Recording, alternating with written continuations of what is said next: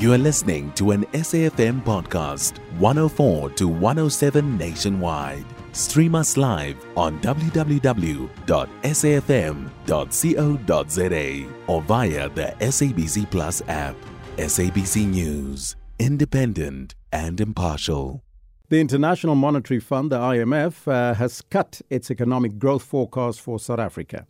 The IMF has cited the country's energy crisis and logistical challenges at its ports and railways.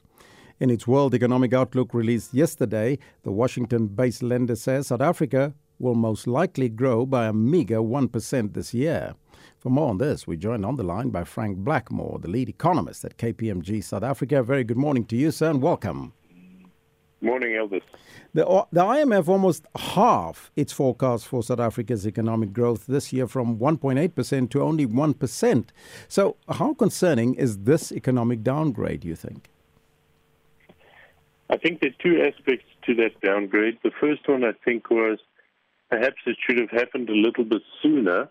And the reason I say that is if I look at the consensus forecast for local economists here in South Africa, um, the forecast was already, I think, 1.3% for this year uh, towards November, December last year. So I, am not sure where the 1.8 came from mm-hmm. originally, but it, it, appeared to be a little bit too high uh, um, if you were sort of knowledgeable of what was occurring in the economy with respect to those logistics and uh, obviously the electricity sh- uh, shortages, etc.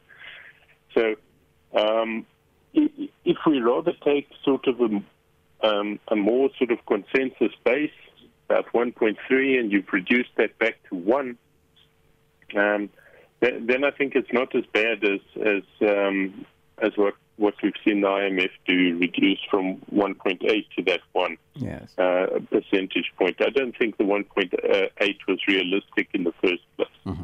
Now, South Africa will hold elections this year. Will this pose, uh, will this rather pose additional challenges to the public purse? Yeah, it could, uh, but it doesn't have to. So, um, yeah, I, I, think that's the bottom line here. Um, in order to encourage this growth uh, at, at, a slightly higher level, we know we have to spend a little more on on capital goods, on investing in infrastructure, etc. The same was being has been said already at the um, October mini budget last year, and I think we'll hear the uh, Minister of Finance reiterate this point when he releases his budget in a few weeks' time. Uh, talking about that budget uh, of uh, the Finance Minister Enoch Godongwana, uh, which economic issues do you think uh, should take center stage in that budget speech in order to perhaps uh, lift our status? I definitely do think it would be growth creating measures. we've underspent on, on sort of that growth objective for a long time in lieu of shorter term uh, type of payments with respect to the social wage, etc.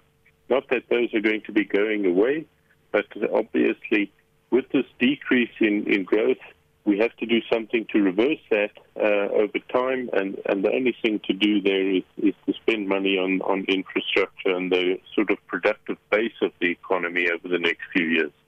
Uh, thank you so much for your time. Frank Blackmore, the lead economist at KPMG South Africa. You can find SAFM Current Affairs on 104 to 107 nationwide. Our podcasts are available for download on all our digital platforms. SAFM, leading the conversation.